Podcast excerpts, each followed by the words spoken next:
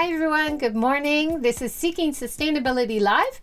I'm JJ Walsh, and today I am talking with a mindfulness coach who's based in Kawasaki. Thank you so much for joining, Brigitte. Thank you so much, Joy, for having me. I'm so grateful to be here for sure. It's so wonderful to have you today. Uh, we're just going to chit chat for a couple minutes while some people join us uh, this morning. If you're joining, feel free to write a question or comment below and we will try to fit it in. So, Brigitte, is it Brigitte? Is that right? Yes. Okay. Yes, that's right. um, so, how's the weather in Kawasaki today? Uh, it's really nice weather. I mean, spring is already here, I feel like. Uh, I can't wait to see the sakura. So, it's going to be very soon, right? I think it's the same in Tokyo. wow. I'm I'm based in Hiroshima, so maybe a little bit earlier for us. Um, I did a, a walk yesterday, and I I shared on my live streams. Uh, it's a rose garden, but they have some oh. beautiful sakura trees. And when I first went in there, I thought, oh, they don't have any sakura yet. But then as I walked in further, I saw some are coming out, and I was so excited to share that because they're so beautiful when there's only a few. They look more special somehow yeah, yeah, it is. Is it warmer in Hiroshima right now? Uh, probably about. It's always the temperature itself is probably about the same as Tokyo. Yeah, it looks like a, a few people have joined us, so let's go ahead and start. Brigitte, could you tell us a little bit about how you ended up in Japan? Yeah, sure. Um, long story short, I started to have this relationship with Japan uh, maybe 10 years ago, or even more than that. Uh, I grew up getting interested in the culture about like uh, tea and onsen and all these kind of stuff. And then I decided at one point I wanted to visit the country. So about Sorry, 10 years ago. Brigitte, your camera has frozen. Could you just turn off the camera and turn it back on and it should fix it? Perfect. Yes. Sometimes happens with live stream. There you are. Okay, sorry. Perfect. Please continue. So I was saying that 10 years ago, I visited Japan for the first time. Uh, 40 days, I was uh, going around the country. So I went to Hiroshima. I visited. Um, yeah, 40 days. And then I came back to Canada and I wanted to come back to Japan to experience the life here because I enjoyed the experience of tourism. Uh, so I came back on a working holidays visa for one year. So I did work for six months and I did travel for about six months. Traveling is a big word, but I was just like trying cities around the country. And then yeah, I I enjoy it so much. So I was like, if this is life in Japan, I want to come back. So I came back as a student I was studying in uh, Kyoto. I was studying uh, Japanese for one year. And then after that, I decided to move next to the big city to be able to find a job and be able to work as a English teacher for sure. That was a first entrance for me. And now I'm I have my own business and I'm working as a mindfulness coach um, yeah, we're going to go deeper in that maybe later. And I just like it here. I mean, at first I was coming for maybe two years, three years, just to see how is it, like a long-term life in, here in Japan. But it's almost eight years now, so yeah, I think I like it. That's wonderful. It's so it's so interesting to hear about your journey, and I'm so glad to hear that you're able to do mindfulness coaching mm. kind of as your main thing. I I talked to some farmers yesterday. They're not they're so passionate about farming, but they're not able to do it as their full-time career yet, right? Mm-hmm. And I often, you know, meet people who have to keep English teaching a little bit to make ends meet. And mm-hmm. that's fine, but it's it's not really how you want to live your life. So that's mm-hmm. that's so wonderful to hear. Now most of your coaching is done in French, is that right? Yes, it's right. Yeah, but just to, to be specific, I I still work um, in Hoikuen, but I'm part time and I'm transitioning to be full time as a coach. And I have other projects with Ecolocal that maybe we're gonna dive in uh, later. Um, yeah. So I what was the question again? Oh yeah, in French. so, are you finding enough uh, demand for your services just in French? That's amazing. Yeah, because right now everything can be done by Skype or Zoom or online, right? So it's easy for me to find people um, in France or in Switzerland or even in Canada. Uh, so it's not that complicated for that. But I'm translating my material slowly, slowly in English to be able to uh, coach in English too, because I got some people approaching me like, oh, I would like to do it, but it's only in French. I'm like, I'm translating it right now. But it takes time, right, to um, to be able to do both languages. Uh, yeah, so I need this time. Well, I'm I'm always impressed when I see you're from Canada and I when I see Canadian products and they always have to have both languages. They have to have English and French. I'm I, I always hope that would be the future for Japan. That Japan mm-hmm. for visitors would be so much more accessible if mm-hmm. there were bilingual labels. But now we have technology so people can mm-hmm. use the Google Translate app or something. Yeah. yeah. yeah. it's really helpful actually. Yeah. I yeah. totally understand. I, I think yeah, we're getting there, right? I, I don't know. I mean, I'm seems a little better than it, yeah. it was before. um, you mentioned Eco Eco Local, and that's mm. how we connected. And I found on Instagram one of your posts. You were mentioning Fab Night, Fab Cafe Tokyo, yes. and uh-huh. you uh, were talking about Eco Local. So Helene, who's been in the series, and Web We Mori uh, who's been in the series, and Fridays for the Future, who's been in the series, and Place to Grow, who's been really? in the series. So that was all in one night. You have a few of the people who've appeared in the Seeking Sustainability Live series. Yeah. Just so fun. Yeah. It was. It was really fun. It was my first event like this kind of type of event in Japan. Um, it was special circumstances because of COVID, but it was so much fun. I met like new people, like you, you say all the people you just uh, mentioned, um, and it really motivated me and um, helped me to understand where we are here in Japan, like like regarding sustainability and eco-friendly products or is zero waste shopping. I really enjoy my night and i learned so much. And connecting with these people they have like um how to say really important and i think really like genuine um, values that are towards people and towards the planet. So it really like how to say it was really inspiring. I mean you said angela. Angela was really really fun to talk with. Um yeah so i had a much yeah it was really nice. And i hope we can do these kind of events like in the future with ecolocal for sure. Um i'm sure they have some plans online. so yeah. And to meet you maybe at one point. yeah no that's wonderful. And then i'm just going to give a little shout out to the other amazing French female entrepreneurs who have been in the series. So I think you know them. I think you know Clementine Sedner.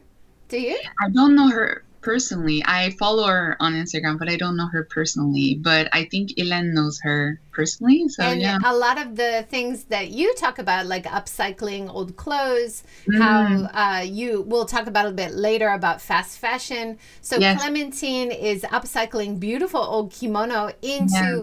high quality, beautiful bags and textiles mm. that she makes so excellent. And then, mm. do you know Sorel in Fukuoka? No. So no, Cyril Thomas, and she is doing a lot of interesting entrepreneur work. Um, Digito is one of her companies. Um, Dokocha is another. So she's making connections between the Japanese tea industry mm-hmm. and uh, the foreign inbound market. And she's doing, and then of course you know Helen, who yes. started Ecolocal. So mm-hmm. yeah, really interesting. I I always meet French travelers who really love visiting Japan. You know, yeah. so it's it's so nice to see that it's not only travelers that um, mm French female entrepreneurs mm-hmm. are also finding a home in mm-hmm. Japan and feeling supported mm-hmm. um, for what you want to do. So that's wonderful.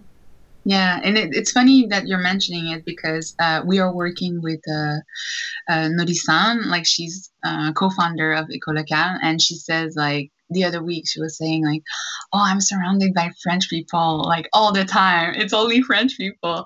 I think the community is really small, so yeah, we we know each other quite like fast, like yeah. oh, that's great.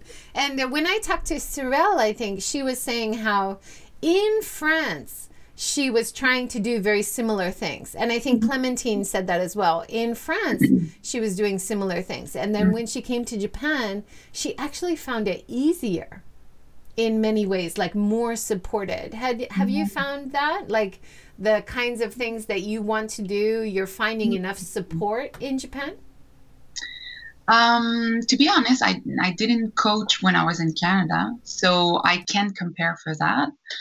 Uh, but I will say that here, the community, what I found like in entrepreneurship, uh, the community is really supportive and people, I mean, from my side, I don't see any competition right now. I just see like there's space for everybody, so everybody get their own um, clients and everybody get their own like field of expertise. And if we are on the same page with some things, it's good to exchange. And I had this pleasure to exchange with people, uh, not only in mindfulness and coaching, but even in like sustainability life or uh, secondhand shopping and all this stuff. And people are helping each other. I feel like it, like like or maybe it's just like small entrepreneurs try to lift up each other or maybe it's our generation i don't know what it is exactly happening right now but i feel like it's really beautiful and i like it and i like to be part of it um, yeah it's really encouraging like for the future for that's sure. wonderful well tell me about t and j how did you decide on the name where does it come from Yes, uh, TNJ. I mean, it's tisane et jasette in French. So it means herb tea and I don't like the word small talk, but it's like little chat. Uh, so it's like talking, like casual talking.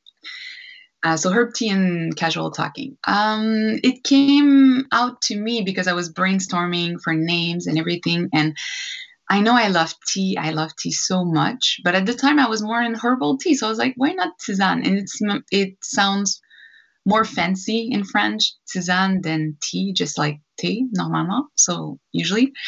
Um, and jasette, it's like um, a word that we use in Quebec. Usually, French people don't understand it. Um, and it's more like small talk with friends. And I wanted to create this space of people can come and exchange and just be comfortable and in a safe space to share the experience. Uh, because maybe, as you saw on my blog, when I started, I started with the blog. Um, I wanted to share things that I was like going through at the time or experiencing at the time and are not like hot topic when i started like um, woman body hair or uh, anything sorry anything about minimalism like a couple of years ago it was not like well received by the society. So i wanted to talk about these uh, put my heart out there and feel safe and comfortable and i wanted the people to feel safe and comfortable like they were having a warm cup of tea with a friend and exchange. So it started from that. And then from that, I started the podcast, podcasting. And then I did the coaching just right after because I saw a demand on this side like, oh, could you help me with that? I have this problem and I'm facing this. So yeah, that was uh, how it started for the name. Mm-hmm. That's wonderful. Uh, Louise Puppy has joined from New Zealand. She's a oh. tour guide there. Uh, konnichiwa, girls. She says, Konnichiwa, Louise. Thanks for joining. Hi. Good morning. so, tell you have got a few different themes on your blog and in your mm-hmm. podcast. Yes. Uh, one of them is about your vegan story.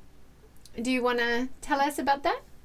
Yes, um, I started to be vegan when I came to Japan. So I started the hardcore way. um, and eight years ago, it was not, I mean, yeah, almost six years. Yeah, six years ago when I came back. Um, so yeah, it was not that easy um, at first because, first of all, I couldn't read the labels. Um, and then I, there was no restaurant, and especially in Kyoto, there was nothing. And now I think Kyoto is the place they have the most restaurants, uh, vegan restaurants right now, plant based one. So it's interesting. Like six years ago there was nothing almost nothing um, and now i think it's easier but when you start being vegan in japan can be challenging even if you like if you don't speak the language. But now there's so many like communities and i connected with people online and i was looking for website giving advice how to get like vegan yogurt or vegan cheese and all this stuff. Didn't exist at the time by the way the vegan cheese in japan. Now we have. And then i connected with this this group um, of activism like vegan activism. And at the time i was I wanted to be involved and do something for the animals and do something for the planet. So I connected with them and I show up at some events. And it started to build like really strong relationship really strong friendship. I'm still friends with them. Uh, the events are suspending right now because of covid. So the group is for animals japan. A shout out to them if they're passing through here. Um, yeah and then so yeah, I started that. I built in my my own community, my own friendship with them, and it's really easy. Like when you know people are going through the same thing as you. So it's been eight, almost six. I, I don't remember my vegan history. six years ish, and at the beginning it was not too hard for me because I went to the the extreme opposite. For me, it was like nothing in the house was going um, to enter if it's not vegan. Um, and I did like slowly outside at restaurants uh, to understand the vocabulary, yeah, use, using my Google Translate. Um, so yeah, I was at the, I still do with my phone when you're at the supermarket just to look the translation. And when you're not sure, you just contact people you know. So yeah, I still do that. It's still challenging, but I don't like to say it's challenging because for me, it's more part of my lifestyle now. So it's more like a second, um, how to say how do you say? Yeah second nature now thank you. And i know where i can go uh, what i where i can go what i can eat and yeah what i decide to eat or not and that's wonderful yeah. and i i think it definitely has improved. Uh, yes. in terms of the understanding there is more understanding there. Mm-hmm. and and then being near tokyo you have a lot more options. I'm so jealous. You have you have many more options than we do but even in our area it is mm-hmm. Now your mm-hmm. main focus is yoga and meditation mm-hmm. it sounds like you're doing uh, yoga sessions on instagram that people can join for a small mm-hmm. donation and also doing meditation can you tell us a little bit about how you got started with that and yeah, sure. Um, actually, I started to do meditation uh, couple of years ago, and I started to take it seriously when I entered my school years in Kyoto. So my friend told me um, I date every day in the morning, five minutes for my concentration, and I was like, let's try this. And I just tried to do meditation every day when I was studying and it really improved my concentration my focus at school and i was so like up to it like i was like um, addicted to it at one point. And i was like okay let's try 10 minutes. And then i built up my practice like that. And then it was on and off because like i was not taking too seriously. I was just using it for uh, one purpose. It was my focus and my attention. And then i went to um, I did the 88 temples walk couple of years before that. I did meditation with a Buddhist monk at the time, but I didn't know. And then when my friend introduced me, I took it more seriously. But two years ago i went two years two years and a half ago i went to a meditation retreat for 10 days i did um, silent meditation for 10 days uh, it's 10 hours a day of meditation and I took it seriously and I was studying uh, quite hard and I enjoyed my experience so much. And I was like, I need to share that. And I was starting Tisane et Jasette at the same time. So for me, it was important to share it with people, my experience over there. And I was telling people like you have to do it. You have to try. Like it's like better than 10 days of vacation. It's like 10 days of vacation for your mind. Um, and you become refreshed and rested and all this stuff but it's hard. it's really, really hard, but it's a really nice experience. And then from then, I build up like more, how to say, I was more serious about my practice. And I found out like all these uh, things about spirituality and connecting with myself, my intuition, put myself first to understand who I am, um, to be able to build something uh, with people around me and to share my experience. And then mindfulness came around a year and a half. Like I got in mindfulness, like when I understood that mindfulness is not only meditation, it's every part of your life you can be mindful in every situation of your life. You can be mindful during a conversation. You can be mindful drinking a cup of tea, a cup of coffee. You can be mindful for hiking or when you're you go out out doing your hobby. Um, and then I realized that mindfulness it's it's just to give like your full attention, hundred percent or even hundred and ten percent of your attention and focus to something, and it gives your brain a break when I realized that, I was like, wow, like everybody can do that. I mean, on small or bigger scale, everybody can do that, and everybody can have beneficial like um, outcomes from that. So I was like, it's not only focus and attention; it's like more peace of mind, uh, more calm, and then to experience mindfulness and meditation through my life really uh, increased my understanding of myself and i'm able now to step out of situation and to observe it with a mindful um, mindful eye awareness and put names on it. So i can put names on my emotions i can put names on my my needs my wants and now this is why I'm teaching and coaching, like to be able to understand that. But the first step is meditation, it's mindfulness, to be able to to go out of the situation um, and to be un- able to understand what's going on. Um, mindfulness and meditation is the new sport kind of thing. Uh, in the 80s or even in the 70s, when people were running on the street and like for a jog, people will be like, "What are you doing? Who's chasing you? Like, like what's going on in your head? Why are you running?" And people were like, "Oh, it's just to get fit. It's just to get like in shape, to get healthy." But now I think meditation is the new like kind of sport. Uh, now we understand we have to take care of our body physically, but we have to take care of our mind too. So take a rest for our mind and work out our mind because it's something like it's like it's a muscle. So you can work out your mind and uh, build up this mindfulness awareness for yourself. And yoga is meditation and movement that's the the root of yoga so i started yoga three years ago as a practice and now i'm studying to be a teacher yoga teacher. And i want to implement this in my coaching for sure uh, because i think it's so much beneficial. And i'm trying to with my yoga meditate um, my yoga practice and my yoga teaching i'm trying to teach people that um, it's okay not to be okay. It's okay to connect with your emotions and not to act on it but to feel them and just to be instead of doing things, just accept that sometimes you can be, and it's good to be. Yeah. I don't know if it resumes. no, fantastic. Uh, we had a comment from Fras 2015. Oh, wow. I wish I could watch this live. I have so many questions, but I have class shortly. I will watch later. No problem, Fras. Uh, please enjoy it later. And if you have any questions or comments, you can write them below and we will try to respond sometime later when you have time. No problem. Yeah, I, I really appreciate that idea of being in the moment, the mindfulness. And we, mm-hmm. we often talk about this in the series, right? It often comes up. Um, but when I'm showing pictures now of your Shikoku pilgrimage. Yes. So was that part of the philosophy when you were doing the pilgrimage was to also be in the moment? Tell mm-hmm. us about that experience. It looks amazing.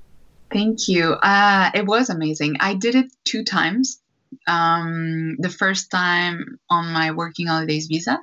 So I didn't have this mindset at the time for sure. Um, I was really, how to say, um, just going for the experience and i wanted to travel uh, around japan and by foot it was like wow that would be amazing uh, and i love temples and that's the irony i'm introducing mindfulness to people here and they don't understand the concept. And actually buddhism it's one of the root of mindfulness. It's the root of mindfulness. So that's why it's like contradictory how do you say? Contradictory yeah. So yeah and um, i went to shikoku a couple of years ago and then i went back in 2019 um, and then at the time i was already practicing meditation and i read some books on mindfulness on meditation. So i had this mindset but the click was really after it. But when i was in to the second time of shikoku uh, sometimes it was painful. It was hard on the body. It was hard on the mind but I had some tools at the time that I was able to be in the moment and grateful and grateful for my heart beating and my my breath like going out of breath on the top of the mountain but i was grateful to be there and to be experience all this. So of course i soaked in more information and more nature and more experience out of my second time than my first time. Um, yeah and i want to do it a third time but uh, yeah, so if you have any question on that, I love to talk about Shikoku. um, the second time around, it took me, is this 59, 58 or 59 days around there. Yes, it's uh, so for the people who doesn't know uh, what it is, it's um it's a pilgrimage around Shikoku Island. So you start from one temple, and there's 88 temples. Actually, there's one, uh, 122, and there's more. Uh, but the re- the real route is uh, 88 temples. So you start from one, and you go to 88. Uh, you can do by bicycle, car, bus, whatever you want. And a popular one among foreigners is walking.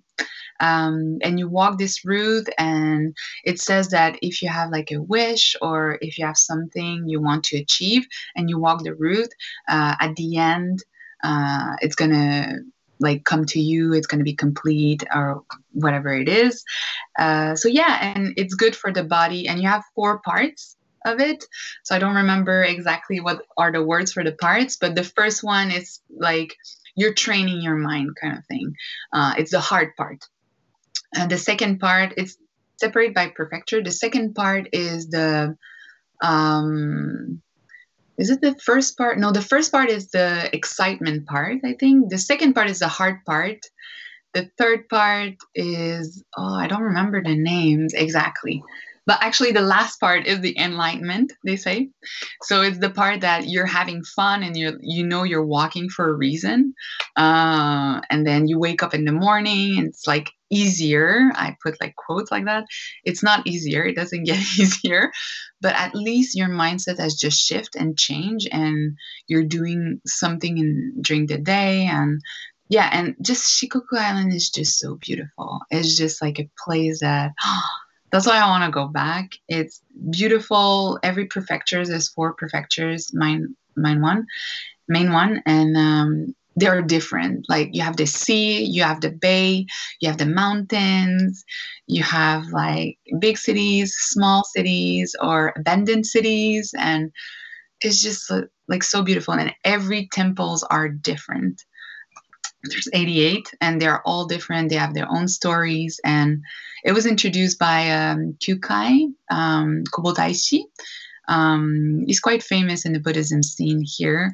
Uh, he's the one who introduced buddhism uh, from china to here uh, maybe a thousand and two hundred years ago if i'm not saying wrong. Um, so yeah and he was walking all these temples to visit them and to actually these places and he built up these kind of temples and yeah so this is ah, was mm-hmm. um, we we have a question about how easy it is to find vegan foods in Japan, and I think this ties into the question I wanted to ask about how easy was it to eat vegan for sixty days in Shikoku? Were you, were you able to find food along your journey? Yes, actually, um, I was really lucky that other people went before me and they were vegetarian or vegan. So I was not expecting much because the first time I did it, um, I couldn't see myself doing it again and being vegan at the same time. So I was like questioning myself. So I got prepared. Uh, I got, of course, Happy Cow on my phone at the time. I started to look for places or even ryokan offering vegan meals but you don't know until you're there. So you have this little map paper map or it can be on your phone um, for pilgrims. And then I open it and I was looking for places and I called and I just said, okay, I'm vegan. What can you provide to me? Like tofu and veggies is fine and rice because you can't carry all the time all your stuff with you. So there's so many things that um, you can put in place when you're doing a pilgrimage like that, especially in Japan. But I was lucky that a lot of places they say, "Oh, we're used to it. We know vegetarians and vegans," and then they're more open-minded about it. They are more willing to try to accommodate you. But some places they said directly like no, and I was like, okay, the, the, let me call another place. Um, but carrying your food with you so I was eating as much simple as possible. So like bananas, sweet potatoes, onigiri, or it was hard to be sustainable, to be honest, because there's a lot of plastic involved. Um, yeah. So and then mikan, mikan season. Uh, there, there's so many kind of uh, citrusy fruits in Shikoku. Um, yeah. So I was eating like snacks a lot. So the easiest way for me was to have breakfast where I was uh, living at a time in the morning. Uh, was staying. And sometimes they pack you a lunch. So onigiri, they were really nice. So they pack you like onigiri with umeboshi inside or uh, kelp seaweed or I don't know how you say in English, kelp, yeah. Uh, kombu. And then that was easiest way. Uh, but when I had nothing for lunch, usually I was making a little break for lunch, but you're walking so much. You're walking around 25 to 30 kilometers a day. So you don't have time to sit down and have just like a, a big meal. You can make the time for it, but it was not part of my routine. For me, it was to eat like little snacks during the day. So, as I said, fruits or snacking on veggies or onigiri or just like crispy SoyJoys. they were my favorite at the time. You you have to have them, those energy bars in your bag, yeah. right, to keep you going in case you can't find something. Yes. Um, I've been to Shikoku many times because we're in Hiroshima, so the next island over. Um, I haven't done the pilgrimage. The pilgrimage looks amazing. Mm-hmm. I'd love to have the time to do that.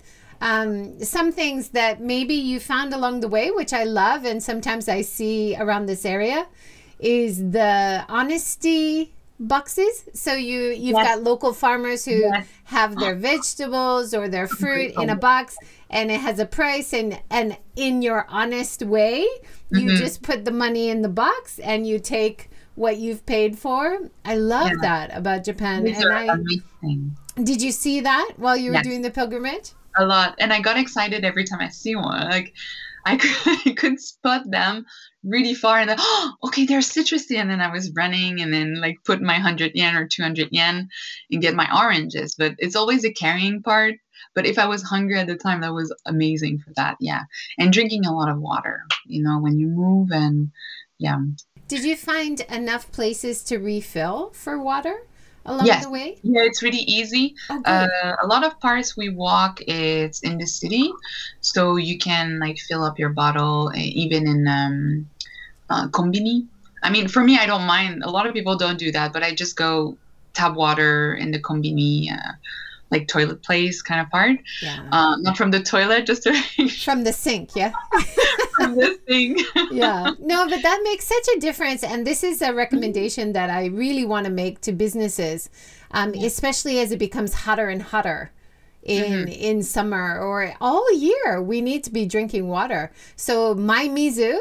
Robin mm-hmm. Lewis and his team have done a, such a good job in doing an app which lists anywhere you can refill um, but we need more refill places in Japan. We need more places you can just put your bottle mm-hmm. under and refill easily. It is a little bit hard still. Yeah. Um. So I'm hoping the businesses will start to see the benefit of having mm-hmm. free water available, and it brings people in, brings in new mm-hmm. customers. So. Mm-hmm. Hopefully, slowly, slowly. Um, one of the things, uh, let's switch gears a little bit. One of the things you talk about in your blog is about crisis self care. And I think this is really uh, good to talk about this month because we're kind of mm-hmm. commemorating the 10th anniversary of the Tohoku disasters. So we've yeah. had Place to Grow. We've had um, Jane Nakata, people in the series talking about their experience 10 years ago around the Tohoku area. Mm. Um, how do you help your clients mm. think about getting over crisis or mm. doing thinking about self-care? It's so mm-hmm. important. Mm-hmm.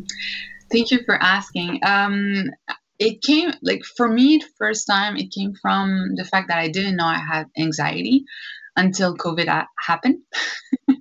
And then i experienced some uh, to resume what i'm saying on the podcast about that is that i got my first panic attack in costco last year uh, when people were getting crazy on toilet paper and food supply and all this stuff. So seeing all the shelves empty was really giving me anxiety, and I didn't know at the time I was experiencing anxiety. Um, and then I was like, okay, Bridget, you can't stay in that. You can like just having crisis and crisis every time you go to the rice alley and not seeing anything on the shelves. So I was like, how can you go through this um, and take care of yourself and survive uh, on that?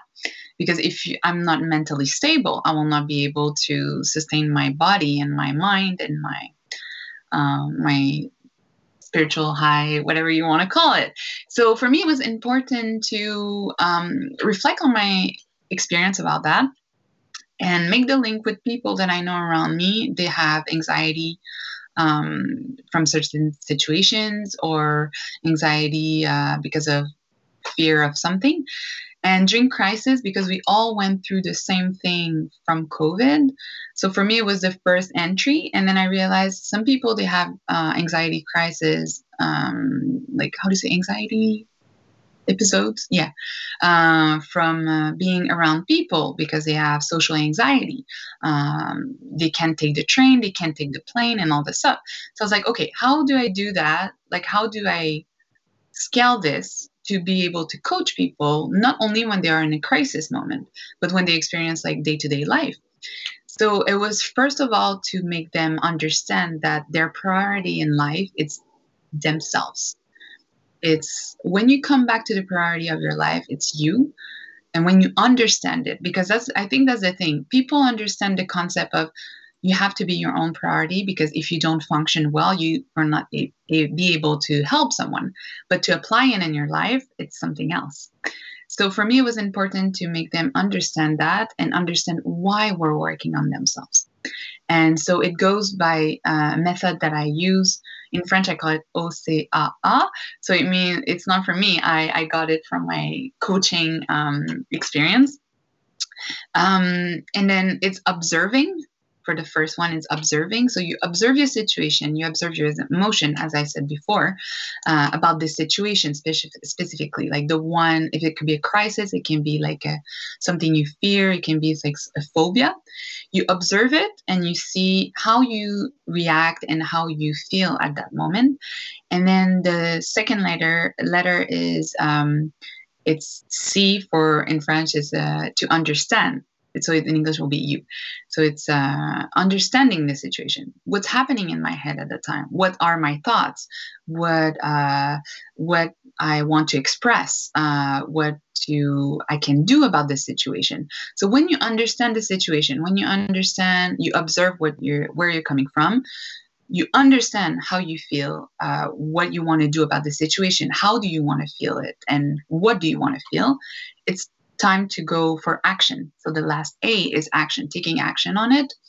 You take action on it, and this is what we do in, in coaching. So regarding anxiety, what I what I understand about anxiety is that you're fearing something that it's not happening yet.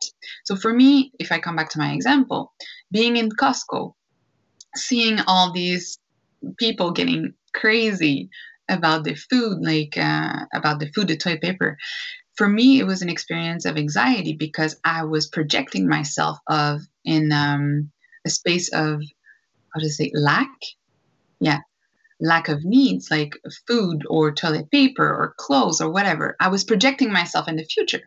So if we go back to the definition of anxiety, it's projecting yourself in something that didn't happen yet. So you have fear, you have uh, assumption about something that didn't happen. So to come back to the situation right now, to mindfulness, you help at least to reduce your anxiety. So when you understand it, um, the second step, when you act on it, you're ready to act on it, but in the present moment. You're not acting on something that it's not there yet, but you're acting now to prevent this anxiety to happen. So it's go it can be like um, doing a plan for it like uh, if you know that you have anxiety during crisis or uh, earthquake or stuff like that, it can be for you to build up a security bag. So to take advan like um, advanced step step ahead, step ahead the situation and see, okay, this is the only thing that I can do right now. It's to build up my emergency bag for earthquake or tsunami or whatever. You do that, you take action on it, and you understand why you're doing it it's not just like I will do it because everybody's doing it. You understand why you're doing this step for yourself. After that, the anxiety goes down a little.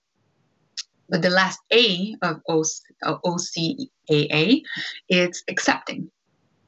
It's accepting what you can't change there's things that you can't change. And for example, you don't know when the next earthquake will be. You don't know when the next tsunami will be. You don't know when the next crisis will be. So you have to just accept that is life and to come back to the present moment and say like right now i'm grateful for what i have i can breathe i'm healthy i'm this i'm that it really helps you to reduce your anxiety yeah i think that answered the question that's wonderful. I'm showing on screen right now one of the comments from one of your clients. I feel like I'm a little more at peace and with who I am, with my needs and with my emotions as the sessions go on. So it's it's what you were talking about about acceptance mm-hmm. and and understanding yourself, you know. Yeah. I talked to a life coach and business coach Helen Iwata mm-hmm. in the series, and she's talking about even understanding your menstrual cycle so that you know when your emotions are going to be higher. You know when you're going to be more irritable. And yeah. don't plan meetings during those difficult times of the month for mm-hmm. you. So, even that level of self awareness mm-hmm. can really help, right? Yes. And something really um, in the core values of my practice or my coaching with my clients is to have compassion and empathy for ourselves. Because most of the time we are able and we can have compassion for others. It's easy.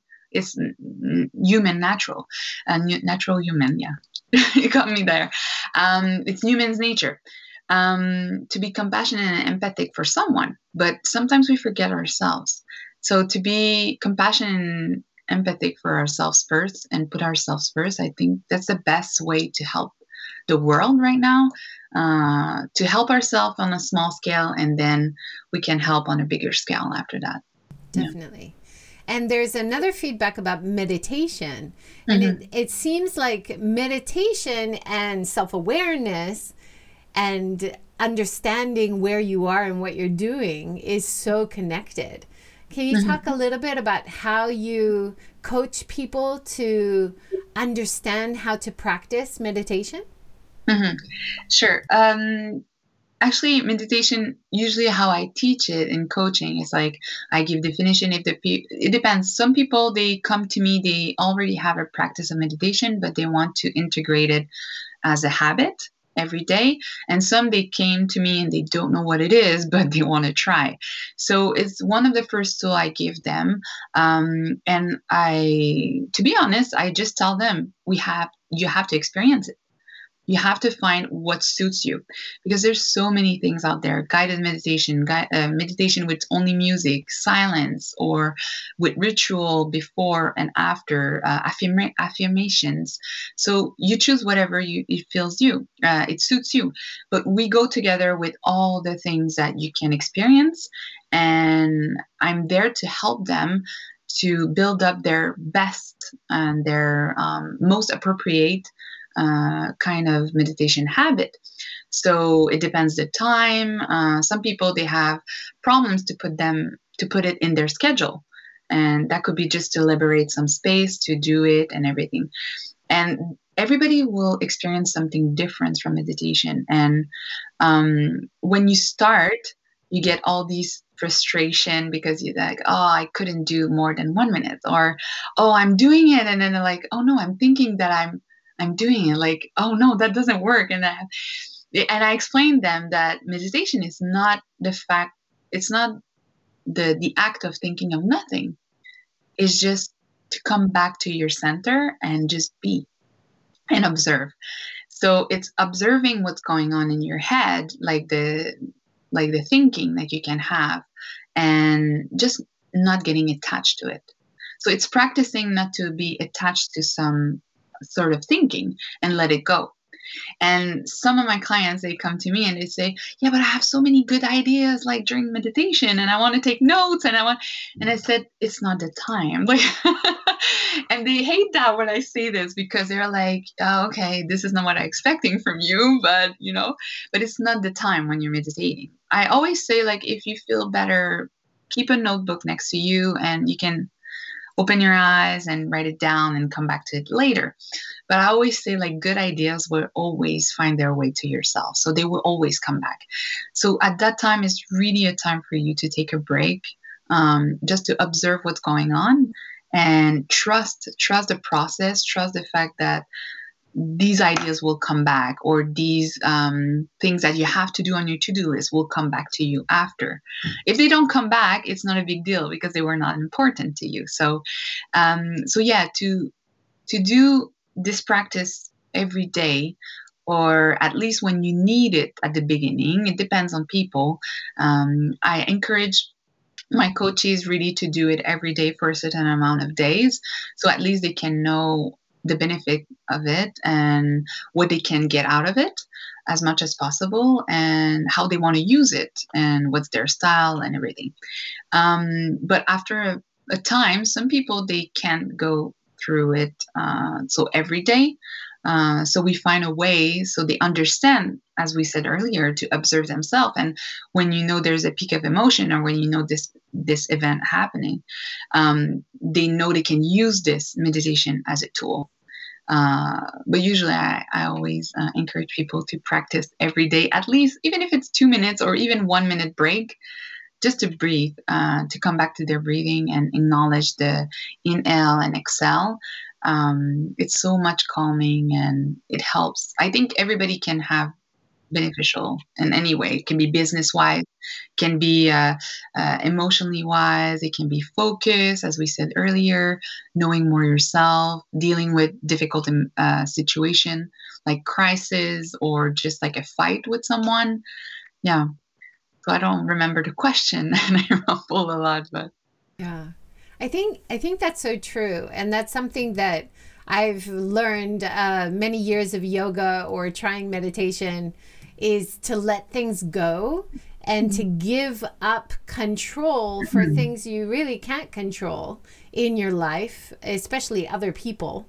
You mm-hmm. can't control what other people are going to do or say, right? And mm-hmm. I think coming to that realization allows you to feel more free you just mm-hmm. try to control yourself. You just try to be aware of your own feelings and what you are saying. And in that way, you can have a positive effect on the people in the world around you. Mm. So that's that's a great realization. Yeah, in, totally. In terms of meditation training, um, some schools across the world are starting to mm-hmm. get kids to practice meditation and they're learning so much about the ability for the kids then to focus better or to take in new information. So there's so many wonderful benefits of trying to clear your mind even if you can't, right? Just the practice of trying to clear your mind can be beneficial in itself, right? Mm-hmm. Yeah. You have so many beautiful photos from Utsuki, Utsuki, Utsuki in Oita. Yes. Yeah. Now I lived in Oita for three years, many years ago, but I, I don't remember going to Utsuki. So tell me about it. It looks amazing. Yeah, Utsuki is really nice. Actually, that trip was um, a weekend trip. um, I got invited by the French French embassy here. I think it was the French embassy. Oh yeah, I think it was. I don't remember. And they wanted to. It was a group of um, of people, French people here living in Japan. So I had the blog at a time. I started the blog and the podcast. So it was an entry for me to say, oh, okay, so I, I'm going to talk about you on the blog and on podcast and on my Instagram. And they were like, okay, cool. And there was another, a friend now, uh, she's a journalist. French journalist here in Japan, and another friend. She was a guy, a tourist guide. So we all went there. Um, yeah, and they invited us, and it was just like during the Lantern uh, uh, Matsuri, like a festival, and it was so amazing. They light up for one night. They light up thousands i don't remember exactly thousands and thousands of um, little candles in a bamboo kind of shape uh, it was just so cool. Like like people they put their effort together and everybody's so proud of it. And uh, it was beautiful. We had a nice experience, really good food. They accommodated me for my my vegan food, and I had shojin ryori at the time. Uh, so it's like the Buddhist uh, Buddhist meal. It was so good, uh, really intentional, and really nice people. And actually, they wanted us to go there to talk about the um, the Usuki, about the city, because they were supposed. I don't maybe you know more than me. They were supposed to have the um, football World Cup. Rugby World Cup, maybe? Rugby, yeah, rugby, rugby World, World Cup. So you know more than me. So they were expecting more and more tourists at the time uh, for that. So they were preparing and they knew that they had a lot of French tourists. So for them, for us to go there, and they were asking us like a lot of questions about like what can we accommodate for people um, to be able to uh, travel around the city and make it easier. So translating everything in English, and they translate stuff in French in Usuki. That is amazing. They have a French guy. Uh, he's Japanese, but a French guide. Um, and he's working at the, the center and he's translating everything in French to be able to receive people. And yeah, so I don't know how it went, went with the COVID for the World Cup. I think it was just before, right? The Rugby World Cup was 2000, yeah, right before COVID. So it was the last, it was a huge event. Actually, it was such a successful tourism event in Japan. Oh, yeah. And we're in Hiroshima and we were we were thinking it would have been wonderful if the Olympics had been done like the rugby yeah. all over Japan instead yeah. of just in one area. Cuz we we saw people we didn't have games here, but we saw people going down to Kyushu, so they would stop in Hiroshima for a couple days. It was it was wonderful, such great energy. And uh, in Hiroshima, we have the famous Miyajima Island. Yes. and the giant torii gate in the water and they were the last big group of tourists to see that because mm. now it's under scaffolding for the next few years. Oh no. So yeah, they they were lucky. They had, you know, great travels in Japan before COVID. Mm-hmm. Hopefully we can go back to some semblance of that in uh, future travel once COVID is kind of under control. Um, but I want to go and visit Utsuki. It looks amazing. It is pretty. It is yeah. a pretty city and really nice people. That's yeah. great. Uh, let's talk about one more topic. We have about seven more minutes. Mm-hmm. Um, you talk about fast fashion. Yes. And I love your quote. Um, I think fast fashion, the idea of buying less and your concept of minimalism and decluttering, it all goes together, right? Yes. yes, all go together. Yes. Yeah. Your quote from your blog uh, to reduce my carbon footprint and avoid as much as possible, encouraging companies that do not have the workforce at heart.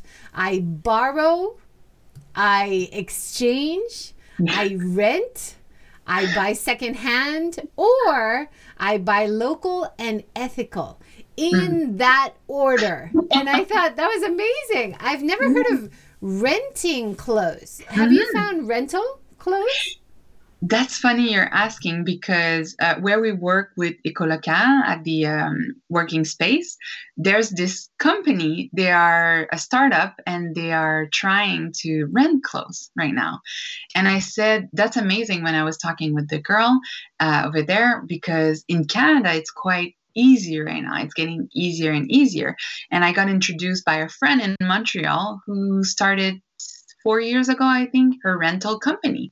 And I thought it was amazing because I was about to go to Canada for, uh, at the time, for a wedding and I didn't have anything here, and I didn't want to buy anything, uh, and I didn't want to carry like uh, you know a dress, and then you arrive there, you have to hurry up and clean it, and yeah, so it's not that nice. Um, and I didn't want to bring it back because I wanted to bring back maple syrup instead of a dress. so for me, it was important. Um, so I I I found this friend. Uh, she said, "Yeah, this rental company," and I was like, "Oh, that is amazing! Like, can I rent a dress for?" For the wedding. And she said yeah sure no problem. And it cost me 50 bucks to rent a dress a red dress like your shirt. I i, I didn't have like the I, I, couldn't have imagined myself buying it like to wear red like this uh, for this event with the shoes. So i rent the shoes and the dress for 50 bucks. It was so cheap. And it was like a high designer in montreal. And i was like wow this is so cool.